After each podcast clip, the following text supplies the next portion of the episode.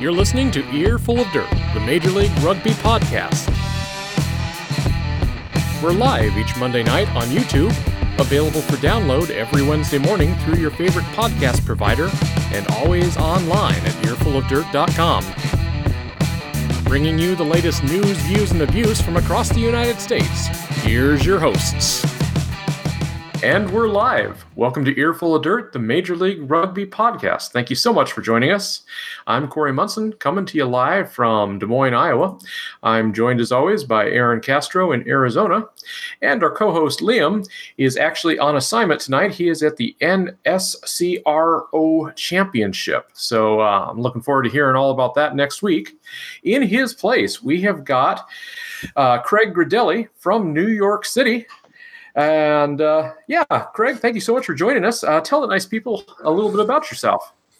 Yeah, uh, thanks for having me. I'm, I'm happy to be here. I, I am from New York. Uh, I've actually lived in Seattle and Austin as well. So I'm, I'm slowly making my way through all the MLR cities.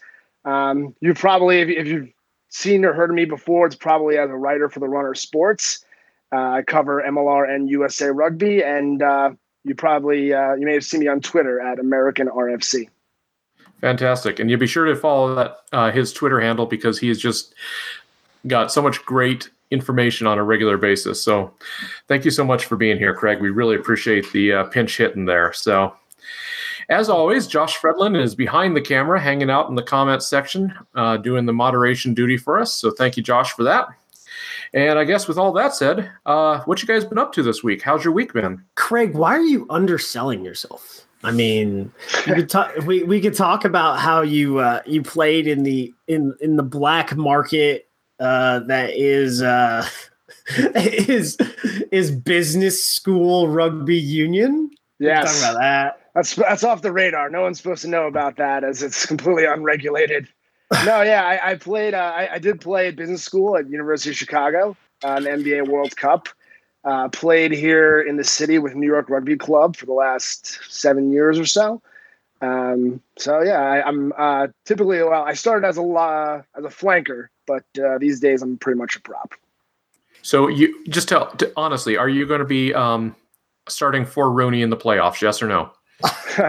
no, no. Hopefully not. So can you play? Can you play scrum half? Because uh, I mean, I was told Ben Foden is the backup scrum half right now, so they might they might need you to. How good's your service? I'm, I'm not sure that they they fully appreciate my strategic mind, so I'm going to say they're going to pass on me at scrum half. But uh, let's hope it doesn't come down to Ben Foden either, because you know that would that would be a, a dark time for New York. so I mean, all right. So, so last week I had some recording uh, issues for another podcast I work on that is rugby related. Holy shit! Uh, uh, outside of building, rebuilding redundancies, in which I was like, uh, I think Grant Cole was like, I mean, you used to be the head of the redundancy department. So when I worked, when I was in the army, um, a long time ago, um, not as long ago as uh, as Craig, but uh, we we did operational testing of all the new communications equipment. So basically, we did our missions, but also had the newest radios on the shit. And you always had to be redundant because guess what? Uh, communications always dies um, it sucks. And so I had to figure my, uh, I guess my back, my third backup was I had to fall in on that. If you were, I'm sorry if you couldn't really hear the JP Smith interview. Uh, I'll, I'll, that'll, you know, that'll be fixed. The, I mean, I tried editing the file and it just, it was, it was rough, but whatever. Um, JP Smith, uh, for the Seattle Seawolves, really cool dude uh, man, he's got he he's got a bullet um, for a right hand when he dishes out, and you know he's pretty good with his left too when he dishes out as a scrum or a breakdown. So that's uh, that's pretty nice. But uh, I mean, last week was really good rugby wise. Uh, premiership semifinals. I liked how everything was staggered, so I didn't have to watch every single one of those European games at the same time. So that was cool. Um, and then MLR games really wild stuff. That might be the understatement of the night right there. Craig, what you been up to? Well, I enjoyed my three day weekend. I agree, it's great rugby. Also, the uh, the sevens tournament. Uh, USA couldn't quite beat Fiji, but uh, was exciting nonetheless. Uh, incredible MLR weekend though. Uh, couldn't make it out to MCU this weekend, but exciting game there. And then Sunday finisher with a surprise draw was pretty much as exciting as it gets, and it's going to be an exciting last week.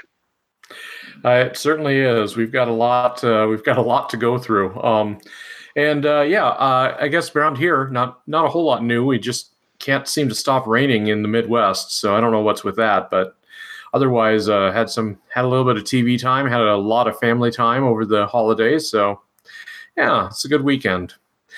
I guess I'll uh, go ahead and introduce the show. For those of you new to Earful of Dirt, uh, we do this each and every Monday night here live on YouTube. And then each and every Wednesday morning, we post a podcast version online.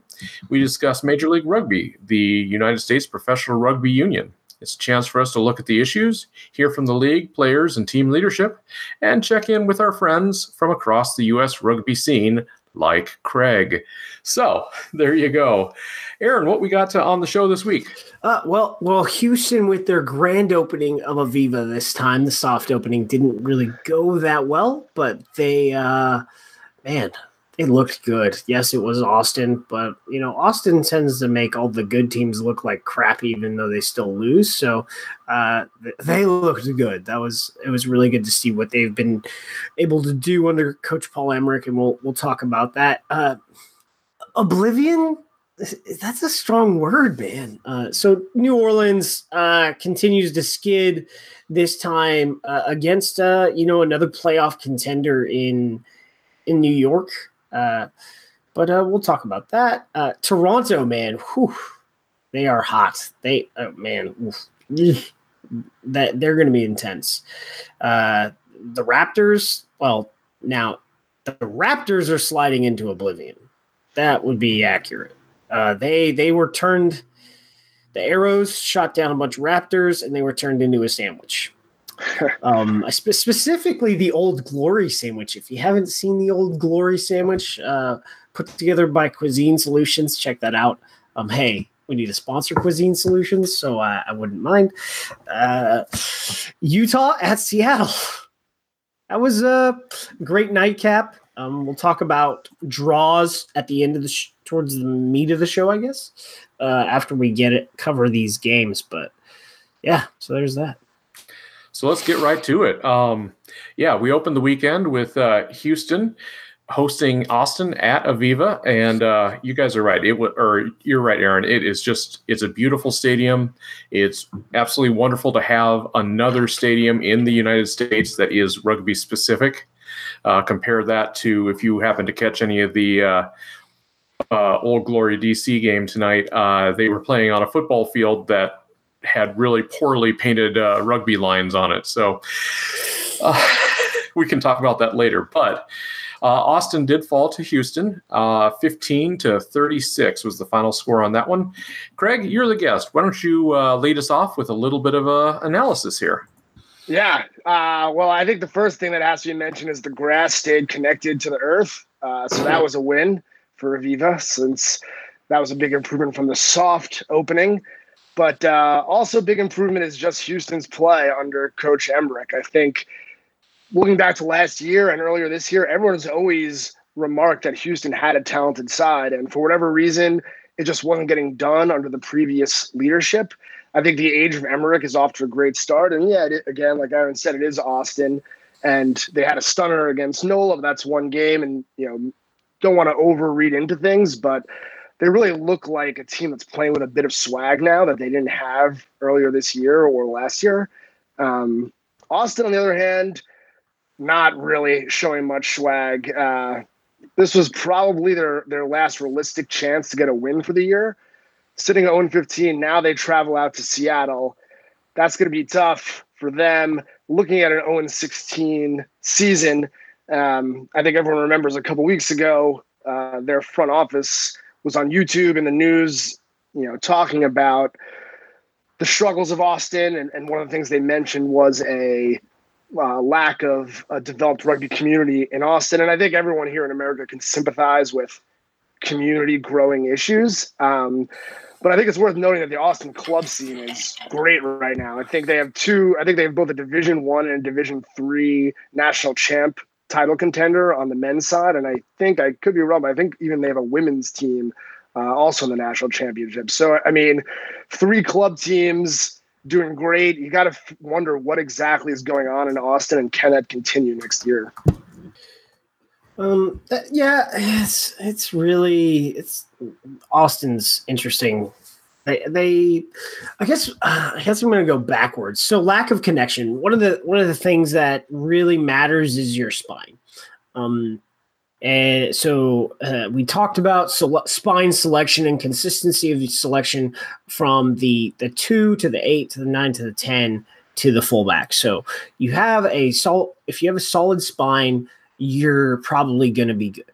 And then you have to have like specific a 9 10 connection. And Austin and Houston have really struggled with this all season. Uh, Austin, um, unlike last year, I think, you know, you know who they need? You know who was really good at this, at running their system? Was Marcus Walsh they should that's who they needed. And and walsh is now out with i think a, a season-ending injury. He wasn't available this week uh, which which sucks for him. But that was i mean of the three scrum halves they had last season he was the best one and he really ran ran that system pretty well. Uh, michael romero played one game for them last year and he seemed to do it okay but they've man they've gone through scrum halves and tens this year that they just can't seem to get that chemistry set so that they can run their system the way they did last year. Last year they had a pretty potent attack and no defense. This year they have a decent defense and a, an attack that just can't get off the ground. And when they do score points, it's basically athletes on a line break getting lucky, really. Um, and you know, Houston for most of this season really struggled uh, with when Arata was there. I, I felt that Arata was worth. Uh, you know, wins in the two games that they had Arata, they won. So that's kind of interesting. Uh, and and I guess the connection between Murphy and Windsor just sort of wasn't there, but there were there were some other like connectivity issues when it came to how they were running their system. Whereas you know what? That that has changed so much. Like with the way that they played against New York, although it wasn't like really good uh, to get them a win, they still they they stifled. Um, hey, stifle um, financial. We need a sponsor. uh, they stifled uh, New York pretty hard, but they just weren't there. They weren't really in this newer, well, wide open system that they were wanted to play, which they did play against uh, against New Orleans, and they definitely played this time. Although uh, Austin, I, have talked about sort of that Austin defense, and this is where it really gets sort of weird. Uh, that I wasn't expecting from Houston is that they didn't win 100% of their scrums against Austin. In fact, they won less of the le- less percentage of their scrums than Austin did, and their lineout percentage was also kind of trash. Uh, what they did do is, man, they took advantage of some opportunities. Uh, line breaks 11 to 2. Uh, Jamison Fa, Nana Schultz uh, Thretton Palamo and uh, Joshua Vithi. Like they're at, like they are playing within a system where if they hit the gap, they will score. Like Thretton Palamo looks, he's 30 now. He hasn't really played a lot in the last two years, but he looks like he he looks like he's 25. He looks good. Like that's like he looks really good. So I think he is going to push contention uh, at a center pairing that uh, in Paul Lasike and Bryce Campbell that hasn't really been touched in two years. Uh, since Paul Lasike and Bryce Campbell started playing together. So that's really good to see going into the World Cup. Uh, you know what's there to what's there to say about Austin? I I hope you guys figure out what you need to figure out off the field. And you don't really do too many changes because wholesale changes again. If you junk this roster like you did this last year, because they only so this is how you don't create continuity. Of your 33 players that you had under contract, you keep 11. And most of those guys were starters that you got rid of. So if you have to add 22 and, and the season was long, they had injuries. the other teams have had injuries, but those they had more continuity. Houston, one of the reasons why they lost games had to definitely be continuity because they replaced a lot of players too. It, it, look at the roster; it's different. Um, the only team that added, uh, and oh, I guess another team that's stunk it up a lot that didn't have a lot of continuity was Utah. So the teams that had the least amount of continuity from season to season were end up being the bottom three on the table. So that that's a lot. One of the things that you really talk about in rugby. Um, uh, to go towards the front end, uh, they before this game, both teams has scored 27 tries and conceded 57 tries. So they were kind of equally as bad in theory. Uh, this defense for Houston, though, the line speed of it, it sort of reminds me of San Diego, and it sort of sucks that we won't get to see this Houston, the Emerick Houston team, against San Diego uh, later on because the season is over for them after this week, and they have a chance to finish with six wins. Like they really do. I think they'll finish with five because I think six is like the the Utah game is a bit much, especially with the way Utah has been improving, and and it really requires them to be healthy and fit and rested, and they have three games in eight days. So, yeah, that's a lot. So the uh, second game of the weekend was uh, Nola at RUNY, and uh, this is okay. So this, the headline was me. It was not Aaron.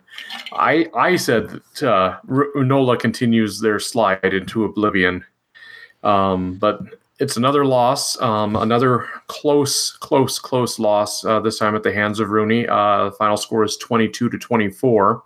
Aaron, you want to lead us off into this one? Yep. So New Orleans has worked hard on this scrum, and, and really the statistics kind of like show that for them, especially over the last two weeks. They have worked. Hey, if uh, scrum consultant business, uh, Team Corbs, if if an MLR team or a college team needs some help, at Team Corbs. Um, you can get a hold of them. He has worked with San Diego. He's worked with Houston. Alex Corbisiero has, and he was on the broadcast for for RUNY this weekend. So he has worked with a bunch of different teams in MLR and a bunch of college teams this year as well. So if if you guys need uh, some help, um, he'll you know give you that British and Irish line coaching.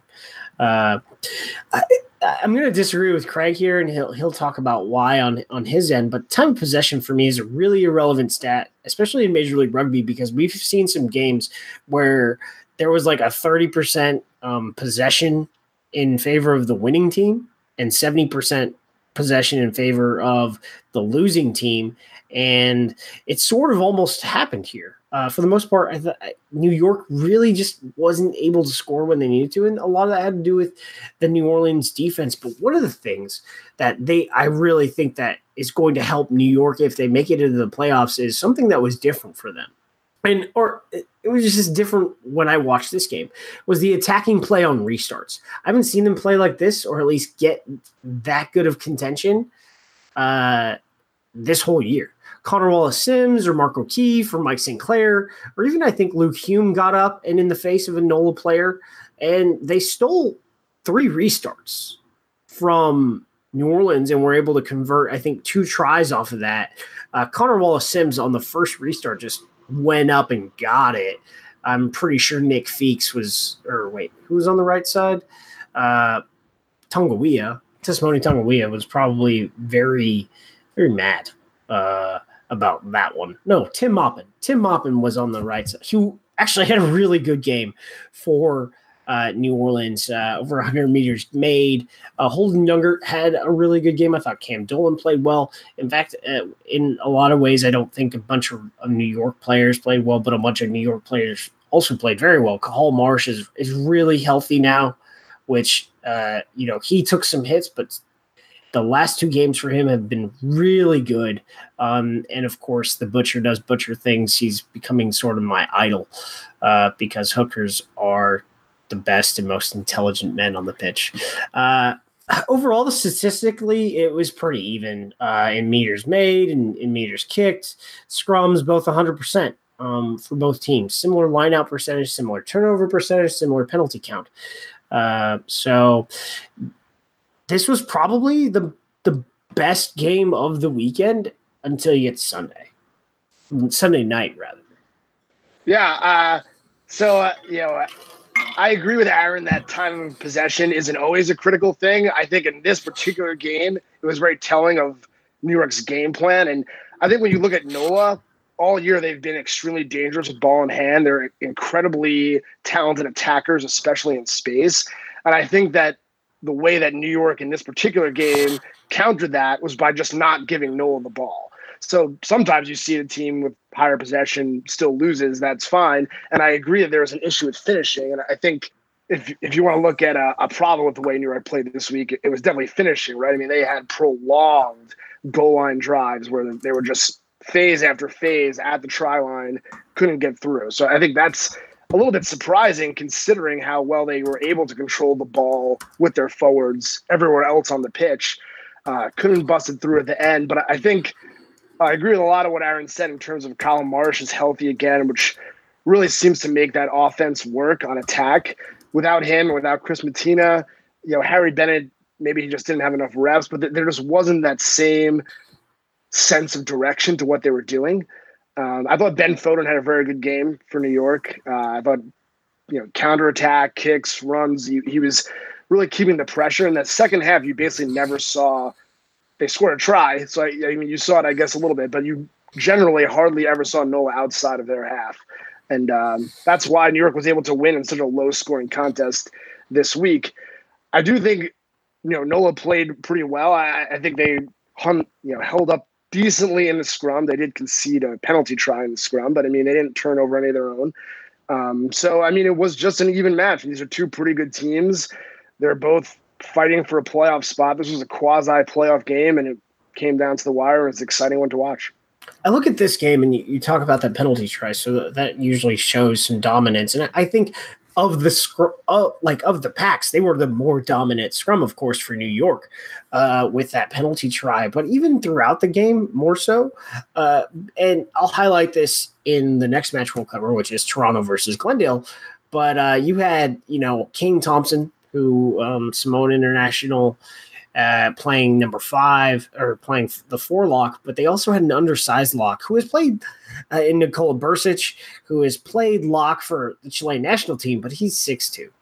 And uh, I will talk about short locks um, shortly. So they have some injuries and where they're missing some guys in that engine room that would help would have helped them in this case after they've you know done some work to improve their their scrummage. So, yeah, you know, it's.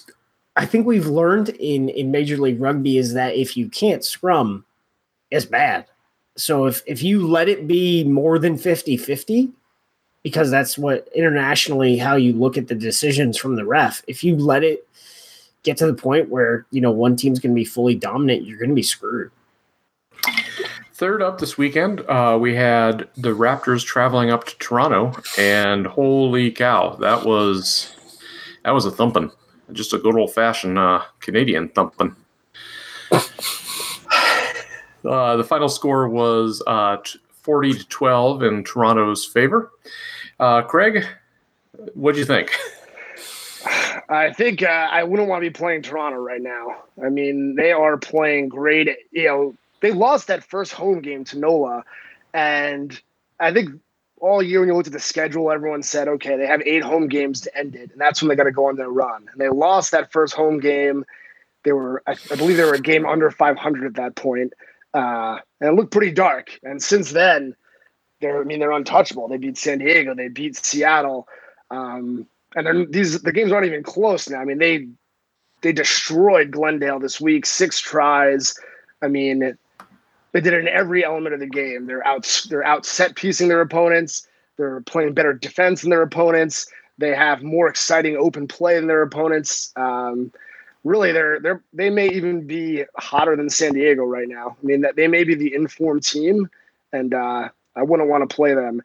Glendale, um, look, Glendale for me will always have a special place in MLR history. They're in the 2018 standard bearers in a sense. They were the regular season champs. Obviously, they were the runner ups in the end, but um, you know they're they're always they were kind of the first name of quality, and uh, this year was a tough year for them. Uh, they're not going to make the playoffs. there's no obvious route to making the playoffs next year. I mean, uh, things change a lot from year to year here, but you know they they didn't leave a great taste in my mouth, and obviously there's a couple games left, but right now they haven't left a great taste in my mouth in terms of the avenue for growth for them. Um, so you know we'll see. They're, they're going to regroup. They have a interesting matchup coming this week, and uh, curious to see how they'll play when they're officially mathematically eliminated. There is an avenue for growth. I'm going to talk about that. Uh, so I've been beating this drum pretty much all year uh, since I was kind of okay with Luke White sort of moving to the to being a second row last year, but considering how much it has affected their scrum, more so because Luke White was probably the best loose head in MLR last year when he, he then somehow transitioned to being a right lock. And I have no idea why that happened. This Props year, are very versatile. Yeah. Uh, this year he lost some weight. So I would say he was less powerful. And, you know, when it comes to moving a scrum, when you've got one that's heavy and has more technique and you have one that's light, it's not going to work. Now, Luke White is a guy that needs to be on the pitch because he has such a high work rate, but he can play six. Like, come on. And then, so the, the obvious, and then William is like Monroe was out there, and, and he's a very dynamic player, especially if he's playing in the back row. Uh, we haven't seen him in a while because he was injured, and he was playing four lock, and he's undersized. He's six foot four, and Luke White is six foot three. And uh, having stood next to Brendan Daly, um, he's like six four and a half, but he is bigger than Monroe is. Like he is a big man. And uh, why he's playing six, I don't know. Uh, good for him, but he needs to be like for for them. Um, he probably needs. He's a traditional lock. He's played lock for a very long time, and especially at Cal uh, and for the Eagles, even. So, why he's not locking for them when he is significantly larger, more powerful in the scrum, I don't know. And so, the, the next thing would be is going out and finding some giants and putting them in their second row. That is the obvious move for growth for Glendale. Um, there you go. Uh, you know, Glendale, the scrum got pushed back.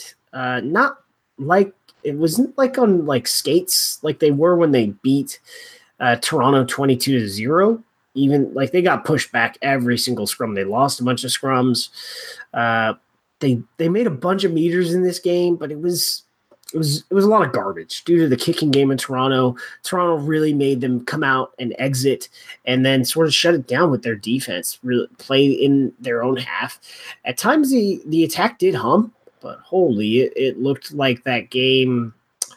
Uh, Glendale played in in New Orleans where they put up a thousand meters and lost by 20 points. Like, because what this is, so this is one of the things that I've talked about the last couple of weeks a lot is turnover ratio.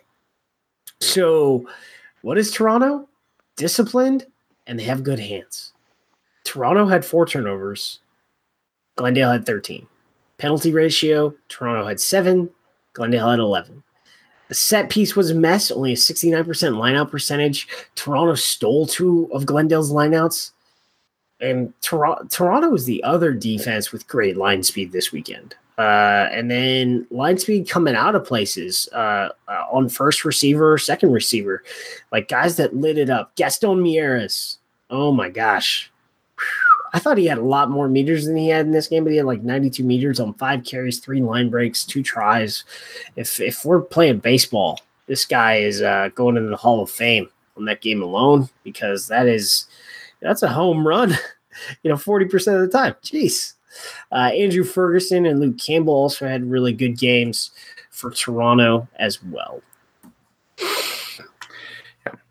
And so we wrapped up the weekend with uh, uh, what proved to be the third tie of the MLR season. And this was, I mean, this was a game. This was the game to watch if you were going to catch a, a, game this weekend. So we had Utah traveling to Seattle. Uh, Utah, another team that is not going to go into the postseason, and uh, Seattle, one that is on that bubble right now. And they ended up with a tie score, twenty-seven all. So, Aaron, you want to start us off with this one? So I talked about the consistency of selection along the spine earlier on in the show, and, and Utah has slowly been improving, and that that improvement has come with consistency of selection along their spine. Uh, Jeremy Lieber has consistently been their starter at hooker, and Johnny Ika at nine, and uh, Reeves at uh, fly half, and then uh, Tim O'Malley at 12 and James Semple at fullback. So you have, and then the eight has been sort of in and out between Lesoa and Sayo Hila and, and John Cullen taking different positions on the field, but for the most part, the spine is sort of settled in. Uh, what was their game plan? Um, what does your game plan need to be against Seattle? Don't attack where they're strong. So that back row, stay away from them.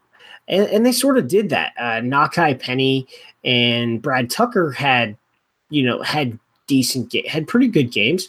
Uh, Samu Manoa, uh, really like statistically, he was all over the place. He was good. Don't get me wrong, but statistically, he he didn't have nearly as many opportunities as he probably normally has because Utah stayed away from him because he's scary.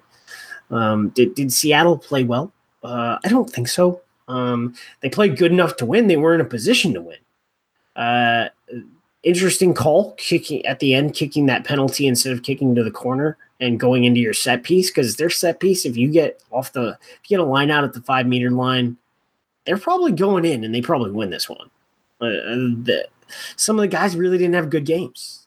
That that's just uh, off the bench. Uh, Roland Suniula had a really good game for them uh, like wow, like it, it was really good when he came off the bench. Uh, George Barton, um, he had a pretty good game. What, what I think I saw a GIF of him like doing push-ups. I, I forget, like it was they were waiting for something, and he just started doing push-ups. It was kind of funny. Uh, I, I know there's a lot of griping about this one, but they had their opportunities, and this is how I talk about turnover ratio. It was in and penalties. It was in Seattle's favor. Uh, tur- like turnover, they had ten. They had ten. Utah had thirteen penalties. They were more disciplined, which is kind of surprising because last year the most uh, penalized teams in the league were Seattle and Glendale, eight to fourteen, and that's a lot. Like Seattle has got their penalty rate down significantly from what they were at last year. So Utah did give them their chances.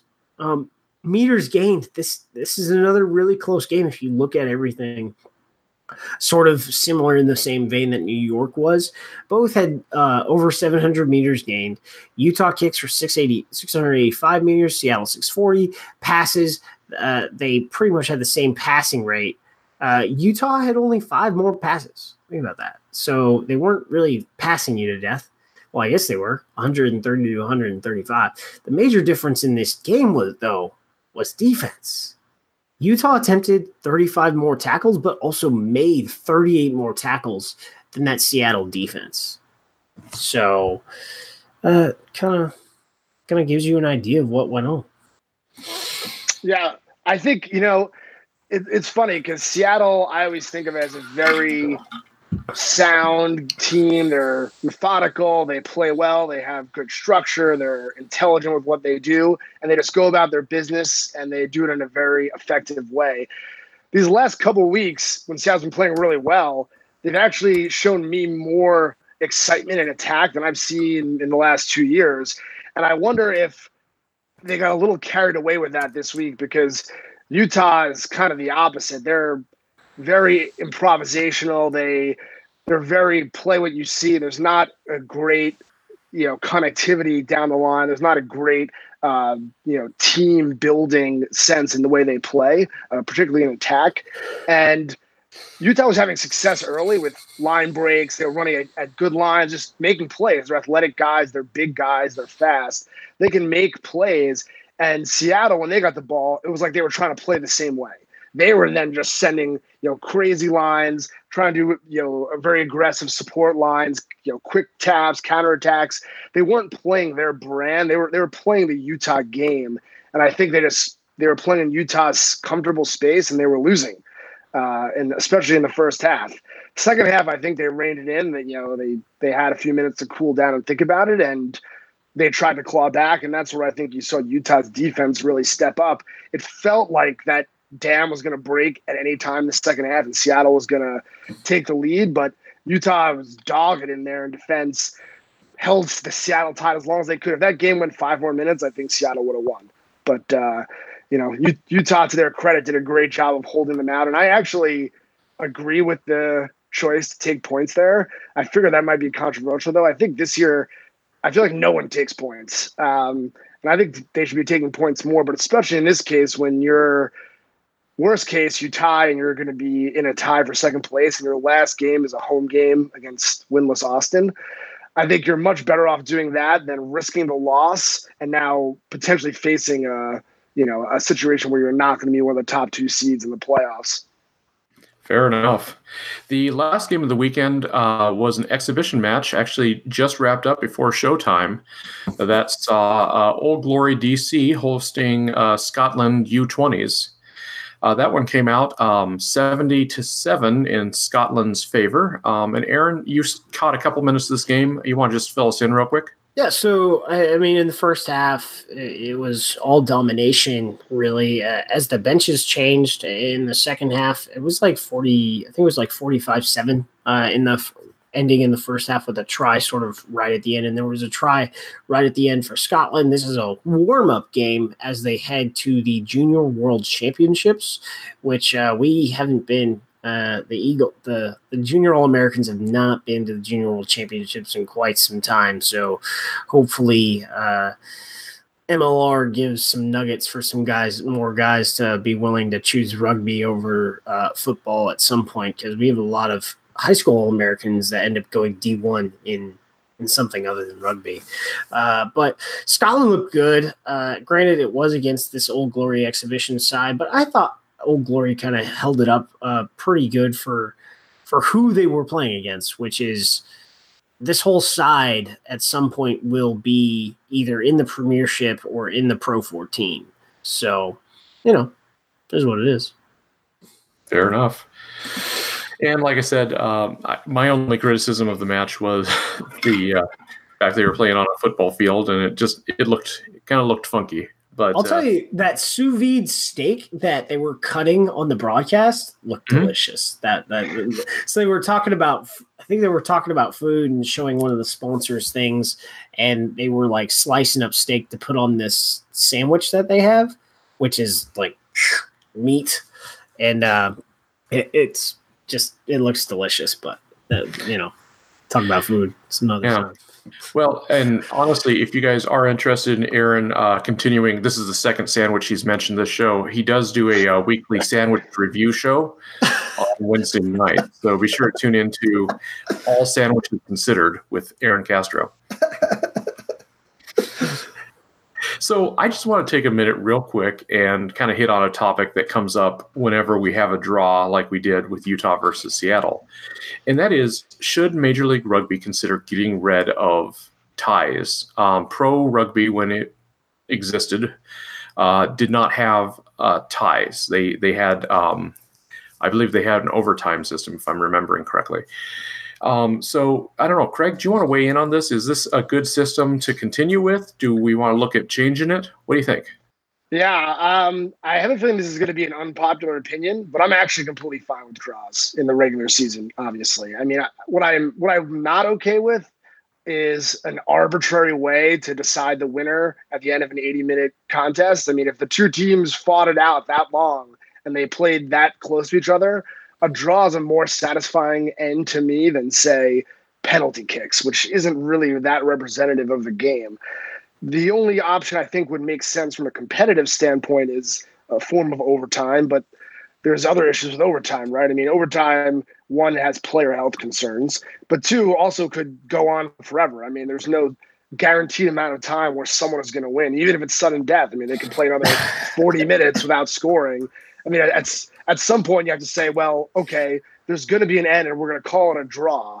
So if that's what we're going to do, to me, let's just get rid of the extra injury risk and call it a draw at the end of 80 minutes. Playoff time, you need to have an overtime. So that's when you'll see. Um, I want to see props kicking personally, because uh, just just so I can drink more. Clearly, the fairest way to decide a rugby match, front row kickoff. Uh, so I I wouldn't mind some type of over, overtime system, but I think that's more has to do with should rugby and should world rugby make a different rule. Uh, contrary to popular belief, though, there are ties in American sports. Uh, there, there are ties in the NFL. Like, go watch. I think it, the last one happened a few years ago. Uh, th- there aren't ties that I know of in baseball. I think it it's sort of impossible to have a tie in baseball. There are ties in hockey. There are ties. Uh, I'd have to look, but I think there has been a tie in the NBA. Uh, there are ties. Ooh, in another sport that Americans seem to be flocking to, soccer. There are ties in the MLS. So would I like some type of overtime system? Maybe a ten minute period, and if you know it ends up being the same, but at least you gave it ten more minutes. I'm good with that. But uh, I wouldn't. I'm not necessarily good with eliminating draws in at all. Like, okay, well, I appreciate the insight, guys, and you know, it's one of those issues where I think, at, for me, it's an accessibility issue. Um, you know, when you talk about it's not American or it is American, I don't know if that matters so much, but I think it's less satisfying to have a draw, um, and that would be my only only complaint is that, you know, when when you're used to things not ending in a draw in a draw or a tie and something does it, it is it does make it a little bit hard hey you can still have a winner in a draw. Guess who got a bonus point? So if you so like so in the even though utah was like didn't you know win this game they they got three points in this one. Uh and uh and Seattle got two. Um, this happened in another game. I believe it was Glendale in one in one of their draws got three points instead of two. So yeah. All right. Okay, so it is that special time of the night where we go through and uh, see how bad we did last week in our predictions. Um, so obviously Liam's not here to defend himself, so we can go ahead and just poke and prod him as much as we want. Uh, First game of the weekend uh, was Austin Elite at Houston, and that one finished 36 to 15. Houston. Aaron, you had Houston by 15. Uh, Liam had him by 12, and I had him by 10. So you were the closest. Yes. Good job on that one. Uh, next up, Sunday night was, or Sunday afternoon was uh, Nola Gold at RUNY. And Aaron, you had, uh, that was 22 to 24, RUNY's favor. Uh, Aaron, you had RUNY by three. So close. So freaking close. Liam had NOLA by five, and I had RUNY by seven. Uh, next up was uh, Glendale at Toronto, and obviously that was that was the tough one. So um, for Glendale fans, anyway, we had uh, 12 to 40 was the final score there in Toronto's favor. Aaron, you had Toronto by five. Uh, Liam had Glendale by six, and I had Toronto by three. So at least we oh, picked the right team. I think you can stick a fork in Glendale.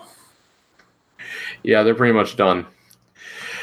Uh, last game of the weekend was that uh, draw, and none of us saw that one coming.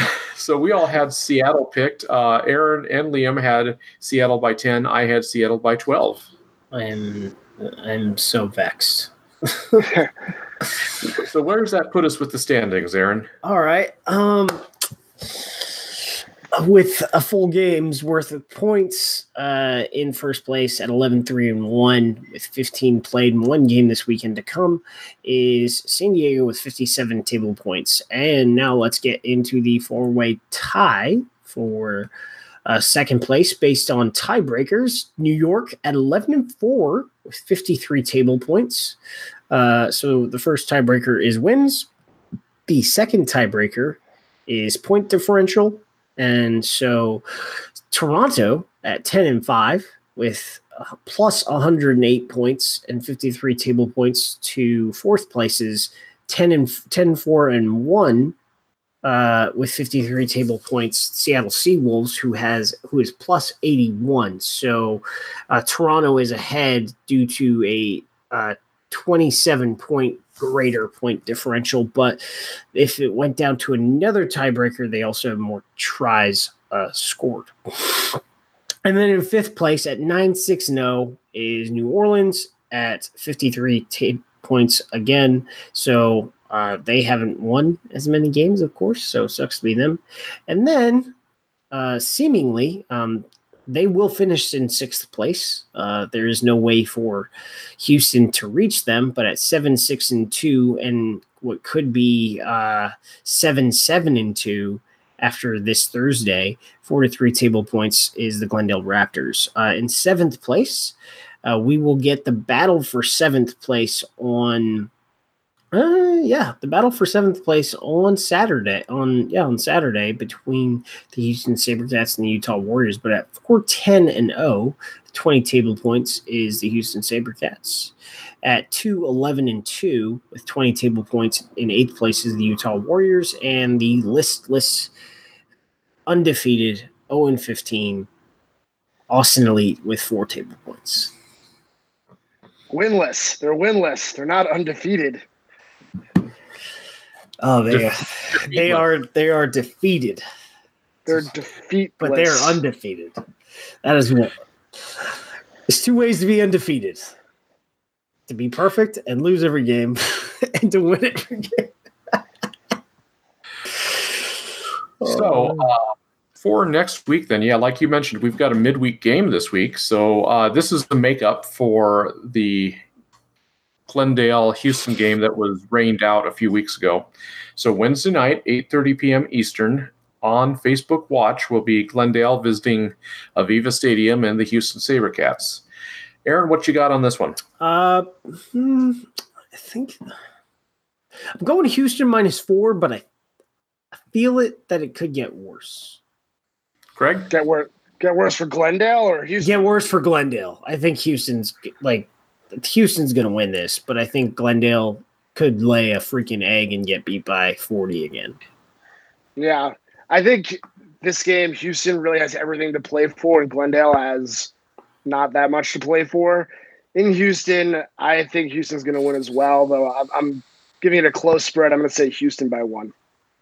And I'm going the other way on this one. I think uh, Glendale's going to find something to work for them, or Houston's just going to forget how to play. Um, and I think Glendale's going to win by five. So we'll we'll see how that works out. Uh, so then the second game of the week is also Austin, or Houston, and this one is Houston traveling to Utah. This is 8 p.m. Saturday on CBS Sportsnet. Aaron, what you got on this one? Well, it's at a good time, so I'm going to be at the lake all day, so that's going to be cool. Uh, so I don't think Houston's going to get. I think Houston could get both game, could win both games, but I think that they're just with how close, with no time to rest. I would say the Utah Warriors eke it out. Utah minus three. Agreed. I mean, three day turnaround. They couldn't even be like the last game on the weekend. They play midweek and then the first game again on Saturday. That's just too quick of a turnaround time. I say Utah by five. And I'm just feeling very contrarian here. So I'm going to go Houston winning this one by 10, because why the hell not? All right, uh, Sunday, Sunday, Sunday, Sunday, we've got uh, RUNY at Toronto. This is 1 p.m. Eastern on ESPN Plus. Um, I think this is going to be a game to watch this weekend. I really do. I think the last two games could be pretty good. Oh, I guess there's the last one. So anyway, uh, yeah. So what do you think, Aaron? I, well, the the first game of the weekend is uh, or of Sunday um, is New York at Toronto. So, well, I, I just based on the last few games, I don't think New York is performing nearly where I thought they could have been, and maybe with uh, you know now two games of Cathal, a healthy Kamal Hall, ugh, Cathal Marsh back uh, that will be different. But I'm thinking the defense of Toronto, the discipline of Toronto is really going to play uh, a role here. And then the scrum for both is going to be, I, I don't think one may necessarily be dominant. So with that, uh, the home side, I, I, think, is going to win out. Um, and they will make it to the playoffs as the two seed. That's what I'm thinking. Toronto minus five. Yep, I, I agree with most of that. I think both these teams are playoff caliber teams, but Toronto is just so hot right now. And playing at home, when these guys met earlier this year in New York, RUNY won, but they snuck it out at the end. And uh, considering how well Toronto's playing right now, I just see this going their way. Uh, so I'm, I'm going to say Toronto by six, but bonus point that means for New York, which uh, could be critical in the uh, final playoff tally. Yep, and I'm I'm on board with this one. I think uh, Toronto's going to take this one, but I think it is going to be close. I'm giving them uh, three points there. So uh, then 7:30 p.m. on Sunday, we have got NOLA at San Diego, and uh, yeah, so Nola Gold, who's had um, an outstanding season. I mean, there's just no two ways about it.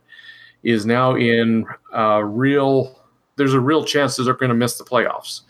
Um, what do you guys think? What's the line on this one? So there's a way in for them if they only get one bonus point, but it it requires other stuff to happen. uh, Nola needs two bonus points or a win to get it to a win gets them in the playoffs. Uh, two bonus points and somebody else screwing up uh, gets them in the playoffs. But I, I don't think they're going to get two bonus points out of this, and I think San Diego is is going to hum, and they will show that they are out for blood like they have the whole second half of the season, going San Diego minus ten. Uh, Aaron and Corey, have you guys heard any about Joe Pietersen's health? Uh, still... yeah, Pietersen's going to be good to go. He was he just had a dead leg, uh, so they just he was going to come off the bench versus Utah, but they just decided to to rest him. And you know, Ty Tyanosa played pretty well. You know, the whole he played a whole game, which is something we hadn't seen from Tyanosa, uh, because they've just ridden Joe Pietersen like hardcore most of the season, although Ty had backed him up uh, nine times before like earning his first start. But Joe's Joe's ready to go, and he's had two weeks off. So uh, yeah, sucks to be Nola. I'm telling you. Yeah, that. well, that that bodes well for San Diego. Not so much for Nola. Tynos is great, but uh, you know Joe Pietersen is one of the most valuable players to me. Playing in San Diego, these two sides just faced off. San Diego won in Nola hard to see them reversing that here. So I'm going to say San Diego by seven. And I'm going to say San Diego by three, but that is only because I think NOLA is going to try their darndest to come away with a win on this one. So uh, then the last game of the weekend uh, starts half an hour later at 8 p.m. Eastern on ESPN Plus as well, and that is Austin at Seattle. So um, yeah, I think we all kind of figure how this one's going to go, guys. Uh, yeah. Uh, so I think Seattle gets a bonus point win here. They will secure the three seed for the playoffs. Uh, going Seattle minus fifteen. Can you imagine if Austin won this game? What that would do to the playoffs? What it would do to their own their undefeated season? I mean, it would be a totally different look if they won this if, game. If Austin, Seattle out. If Austin win this, that I mean, would the whole be some, season that, is redeemed. That, yeah, that would be wild. Like their one win takes out last year's champion out of the playoffs. Be, if Austin, of course, I don't think that's going to happen. No. Seattle by 14. And I'm saying uh, Seattle by 10 on this one, but yeah, I, Austin as the the ultimate spoiler. That would be that would be uh, something to see for sure. But this is starting to sound like guys who uh, hate Seattle or something, and we don't want to be accused of that. So I think we're going to say Seattle wins this one. Yeah. All right. So, uh, last bit of the show is always my favorite, and uh, that's where we get to take some questions from Bob. I always like to say questions from Bob come to us mostly from our Reddit page, and that's reddit.com slash r slash major league what slash r slash ml rugby. I didn't know uh, that. I, I haven't gone to this new Reddit that you started. Yeah, right. Uh, the first one I started wasn't good enough, so I started a new one. yeah, so uh, r reddit.com slash r slash ml rugby. Go there, ask your questions, and uh, we'll talk about them on air. So first up, ninety five. What led to the downfall of Nola Gold and the rise of the Toronto Arrows? Aaron? Scrum stuff, man. Uh, they they really uh, have sort of struggled, and and then they lost Ben Tar for the season. Uh, I think John Sullivan and some other locks uh, got knocked out. We haven't seen uh, William pack since the beginning of the season, so it's uh, you know you get some injuries up front, and it can derail a season. Now, are they out of it? I mean, they're still in it. Like it requires some other teams to also perform to to secure their percentage. So a lot of destinies are in the hands of the teams um, that play on Sunday. Yeah, yeah. I mean, I, I think downfall of Nola's pretty harsh. Uh, they are still tied for second, uh, but I mean, look, it's a long season, and the things that were very effective at the beginning, teams will address that and start to prepare for it and game plan for it. I think you see defenses giving Nola a lot less space out wide. You remember that first uh, fixture against Toronto where Nola just swung it from side to side and ran through almost unopposed in the edges. Teams don't let him do that anymore. Um, so they, they've had to adjust a little bit and they haven't been quite as effective. Um, Toronto's rise, I think, was pretty much inevitable. They were missing 10, 11 internationals at the beginning of the year, and they were playing on the road, and they were an expansion team. I think as those things faded away and they started having home stretches, they had MLR experience, and they got their full squad back. Um, you know, they were always going to rise. All right. The tallest gnome asks, "How come the announcers for the Toronto Arrows game are terrible?" Come on now, look. Uh, MLR is a startup league, and it's trying to do something very ambitious. I get it.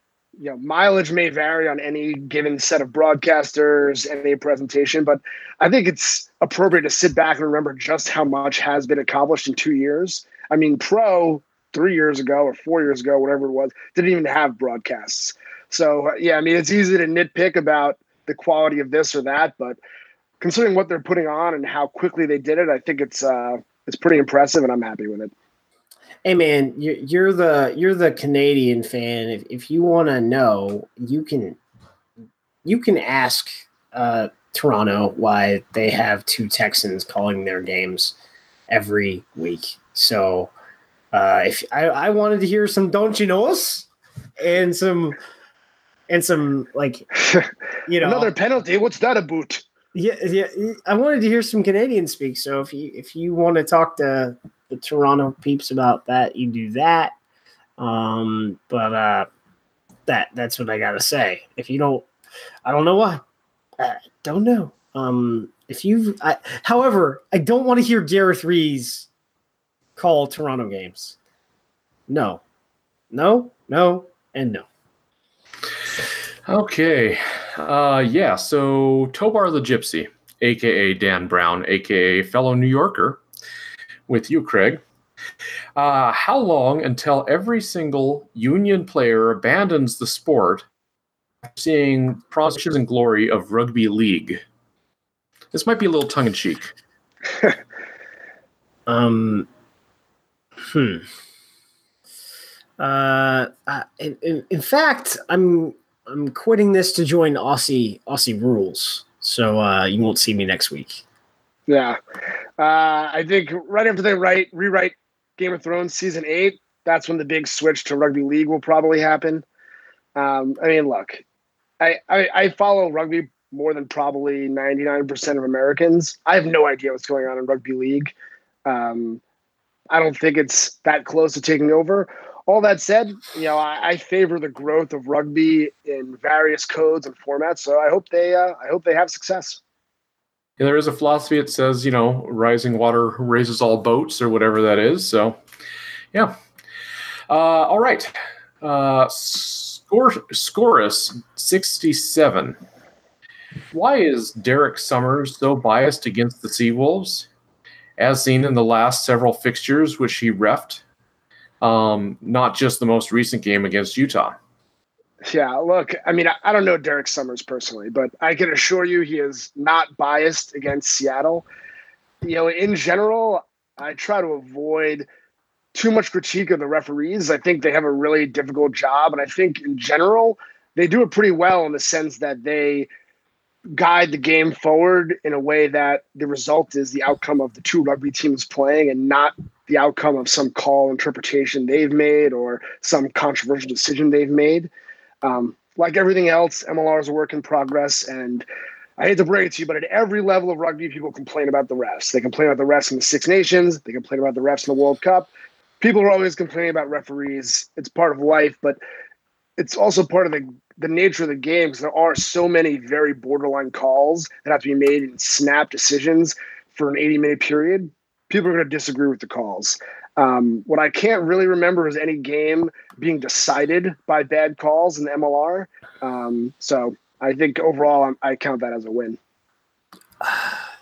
I, so there's a lot of chatter on social about Derek Summers, and there was a lot of disgusting chatter on social about Derek Summers saying he was biased, saying uh, one of the things uh, that the reason why he called the game the way he called, uh, a he's not LDS. So whoever said that, um, no. Um, I think we just had a crazy uh, thing about inclusivity in rugby in another country. Um, no, that that that was that comment was uncalled for. If uh, a he doesn't live in Utah, he's not from Utah. He's from Oklahoma and he lives in Texas. Um, Derek Summers has been an international level referee for going on five years. Did he have a bad game? I don't know. I think the Seawolves had a bad game. They had enough calls and enough turnovers go in their favor um, to that they could have capitalized upon. So he's not freaking biased. Um, will Richard Every, the high performance referee manager, uh, give him a pretty hard uh, evaluation? It's possible. I, I, don't necessarily know if he called a bad game. Uh, if you want to talk about other referees, there were a lot of calls made by the uh, Southside te- Southside touch judge. So what about that guy? Well, I'm not going to attack local high performance referees because most of the the officials that uh, are on the touchline are the local high performance referees that are in PNRFU, so Pacific North Rugby Football Union. So Derek Summers isn't biased, and did he have a bad game? Maybe, but I thought he, I would say he had a bad game that affected both teams. There were calls I didn't like on on that affected both teams. So uh, one of the thing, one of the rugby values is respect and respect for referees, and that's that goes beyond just like players respecting the referee and saying "sir" and all that stuff. It's, it's uh, I, I, guess you know we're, we're sort of used to holding our referees to a standard, and and it's they have like Craig said they have a tough job. We have a referee shortage in America. We have a referee shortage in rugby across the globe. There is an official shortage in high school football in the state of Washington. There is an official shortage in high school football in the state of Texas. Being a ref sucks because you work for people that hate you and you facilitate a game where people are really passionate about. And it, it, I I'm friends with these guys, and I'm the first one to ki- like kick them in the nuts if they had a bad game. Like I am. You can ask Scott Green.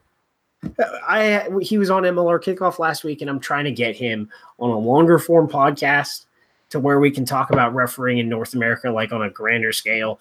And you know, it's it's just different. Like this is, you know, I don't know. Eh, eh, when I saw that stuff today, I got really pissed off because it, it wasn't, you know, the simple hey ref you're blowing the game. It was attacking someone for no reason because your team lost. Like who cares? Like that, that is not what being a rugby fan is about. Um you know respect for the referee. It goes it goes to the fans as well. All right well uh, congratulations scorus. Uh, i think you officially poked aaron on that one. He uh, that's a good answer. I appreciate it Thank you. All right. Colorado Mines coal. How is it possible to have some parity in the league? Salary caps are cool. uh, yeah, I that's a good question. You know, I think that's been one of the best features of the league. Um, you know, sometimes is there a certain level of inconsistency day to day when you have non-professional, non-full time, or I should say non-professional, but non-full time people, uh, you know, leading to inconsistent results that takes the form of parity, maybe to a certain extent. But I really do think the league has a tremendous level of parity, and it's you know I don't know what what the reason is, but it's great, and I hope they keep it up. Well, and to that one, I would just say we've got four teams tied in points right now, and I don't, you know, four out of the nine teams. So I'm not sure how we could bring more parity to this process. That's pretty evenly matched from the yeah. sounds of it. All right, uh, switching over to Twitter for a minute. Uh, Life Love Rugby at LL Rugby. Who is the best impact player off the bench? Uh, another good question. Uh, Ty Nosa springs to mind. You know, he's done a tremendous job. I, particularly, I remember in that NOLA game coming in off the bench. Um, I don't know who you consider the starter these days between Will Maggie and Ata Malifa, but one of those two, whoever's not the starter off the bench, is a pretty big impact. And um, I think Phil Mack is actually a very good impact player off the bench. Uh, he hasn't been starting this year, but when he comes in, he, he does bring a certain level of leadership that I think really helps. Uh, Tyanosa was, the big one. Uh, if if Phil Mack was starting and JP Smith was back on the bench coming off, uh, JP Smith has been very good off the bench for the Seattle Sea Wolves because he is a different style of scrum. The beast himself. Uh, it's it, it takes like two really good flankers to keep Eric Duechle off the pitch for 50 minutes and then him come and be like crazy effective. When he gets the ball he just he, he kills people in the same way that like a Samu Manoa does. Uh Michael Baska for uh for Nola Gold has been very effective off the bench, uh, playing scrum half, a position I really didn't know like he hadn't played a whole lot of, uh, you know, down at Lindenwood. So he has been very good off the bench when they needed a change of pace or uh, Holden Younger picked up a niggle, and it's it's really it's really nice to have two very young scrum halves when you're starting a brand new team. All right, and a second one from LL Rugby.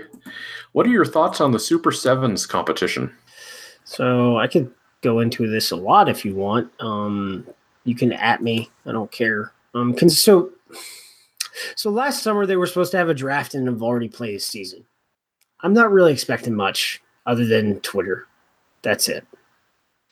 Yeah, I mean, I, I don't know too much about it other than what I see on Twitter or on other social media. Uh, but I mean, I touched on this before. I, am not against Super Sevens rugby. I hope they do great. I, am definitely in the camp of let's grow the rugby pie rather than worry about fighting over whose slice is bigger. Um, so you know, I, I, haven't seen much. I really, you know, nothing's led me to believe that it's about to break out. But uh, again, if it does, I'll be a happy guy. I'm, I'm rooting for them too. Okay, Craig can I get you on record right now saying that you will cover Super Sevens matches if they get started? Yes, you got it, Corey. So you and you and James Rowe are going to be the. Uh, are you going to be the voice you... of Super Sevens rugby? hey, if you if you guys if Super Sevens wants to uh, to pay for some good voices, you know, Earful of Dirt is uh, an American RFC are, are here for you what would the earful of dirt name translate to Super Sevens rugby? Like you're full of air. I, I don't know what happens in sevens. Not not not as much dirt. Uh, oh man. Section not, uh, namesake Bob B. Barberson asks, "What are the color codes for Austin's colors based on their style guide?"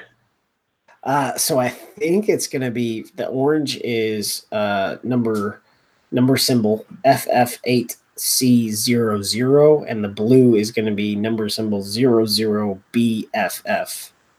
F. There's three Fs. Uh, so yeah, it's a strange question from Bob. I'm wondering if he's thinking about switching teams because he's an old school Utah no, fan. No, no, no, no. So Austin has, you know, a couple of weeks uh, ago they secured the wooden Dougie, and uh, this is uh, you know how to you know help. I, I don't know if he's going to paint it first, but I, I think that's has something to do with it. Maybe send them a plaque. I don't know. Oh, that's fantastic. Craig, did you have any thoughts on this particular question? Uh, I think I already covered it. Uh, I don't know what else I could add except watch out when they beat Seattle this week. Uh, everyone's going to be singing a different tune. Okay, uh, Jerry Rugby on uh, Reddit asks, "Higher seeds get home playoff games?" Question mark. Thought so, but I don't even know anymore. yeah. Yeah, I don't know. If they don't, that really makes this weekend uh, a lot less exciting. But uh, I guess they're still playing that fourth spot, so they'll, they'll be something to watch no matter what. All right, and last question of the night from Twitter, T Roy the tight head, and that's at TXNG8R Texan Greater. Can the Sabercats beat Glendale after such a short turnaround and then do it again versus Utah a few days later? And I feel like we kind of hit on this during uh, our predictions, but yeah, can they? Sure. I mean, I think they're they're playing with swag right now. Uh, neither of these other two teams need a win. I think Houston may, may be playing for the most pride, but uh, I don't think they will. I think they'll win one. I think they'll gear up for Glendale and probably win that one, and then what's left over will be a, a pretty tired group of guys that uh, will struggle against Utah. But maybe they'll go the other way. I, I see them winning one of two. Yeah, they've. A, I, I agree. Uh, Houston has a lot of pride to play for, definitely for next season, and you're seeing that with uh, how they've responded to Paul Emerick. Uh, but I agree. I think they'll beat Glendale, and they might beat Glendale convincingly. But if they come out with an injury or two, uh, you know, Utah has been playing well, and I, I, don't really think they'll be rested enough to to win the game. I think that they will play a good game. So, yeah. I think it would also help if uh, Joshua Vesey can avoid a red card. That would be good. Oh yeah, yeah. All right, that that's it, guys. We made it. Uh, Craig, thank you, thank you, thank you, thank you for being here. Um, thank you for having me. I loved it. Uh, did anybody have any final thoughts on um, our way tonight? Um, no, it's uh, you know, good. Uh, good to always see everyone. Um, and Craig, thanks for filling in. Uh, if The NSCRO Rugby Championships are archived, so if you want to see what Liam was doing, uh, you can go watch those. I think on NSCRO's Facebook. Uh, so, um, and if you're an MLR GM who happens to be listening to this, you should watch those games because there are some highly talented players that uh, were hidden because the well, uh, the the makeup of uh, National Small College Rugby Organization is very interesting. You have a lot of schools that play Division two football, and there are a lot of players on these rosters this weekend that play Division two scholarship football and are playing rugby. So you've got some high level athletes out there that you can go pluck. All right. Anything else for us on the way out, Craig? Thanks for having me. Uh, happy Memorial Day, everyone. Yep. And give us a plug for your website and Twitter one more time. Sure. Uh, you can find me writing most often for The Runner Sports. And on Twitter, you can find me at American RFC. Super duper. Okay. Uh, on our way out, please note that the opinions expressed on this broadcast are those of the host and guests and do not necessarily reflect the beliefs or practices of Major League Rugby, uh, the league, or its teams. Aaron Castro is employed by Major League Rugby. Please note that. Be sure to tune in next week. We're live again on YouTube Monday evening and available on your favorite podcast platform every Wednesday morning. If you like what we do, please uh, subscribe to our YouTube and iTunes feeds, and it helps folks find us. And be sure to share your own news, views, and abuse with us on Facebook, Twitter, Instagram, or via email at earfulofdirt at gmail.com. Thank you, as always, so much for listening. We will be back next Monday night. Until then, get out there and watch some rugby. Thank you for listening to Earful of Dirt, the Major League Rugby podcast. We're live each Monday night on YouTube, available for download every Wednesday morning through your favorite podcast provider, and always online at earfulofdirt.com. Subscribe to our channel on YouTube and like us on Facebook, Twitter, and Instagram. You can share your thoughts with us via our voicemail by calling 720 600 2679. We're live again next Monday at 10 p.m. Eastern, 7 p.m. Pacific. We'll see you then.